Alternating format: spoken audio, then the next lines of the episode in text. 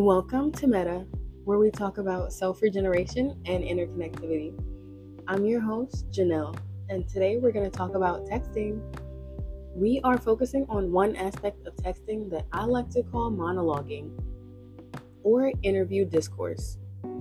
Interviewing occurs when two parties are engaged in a conversation, but only one party is actively involved in the exchange. This can occur in person but it's more manageable, which is why I'm only referring to people doing this over the phone. It happens mostly when getting to know someone. To me, it feels like a lack of interest and that the conversation is being forced. When someone is interested in you, you don't have to urge them to respond or ask about you. They simply want to.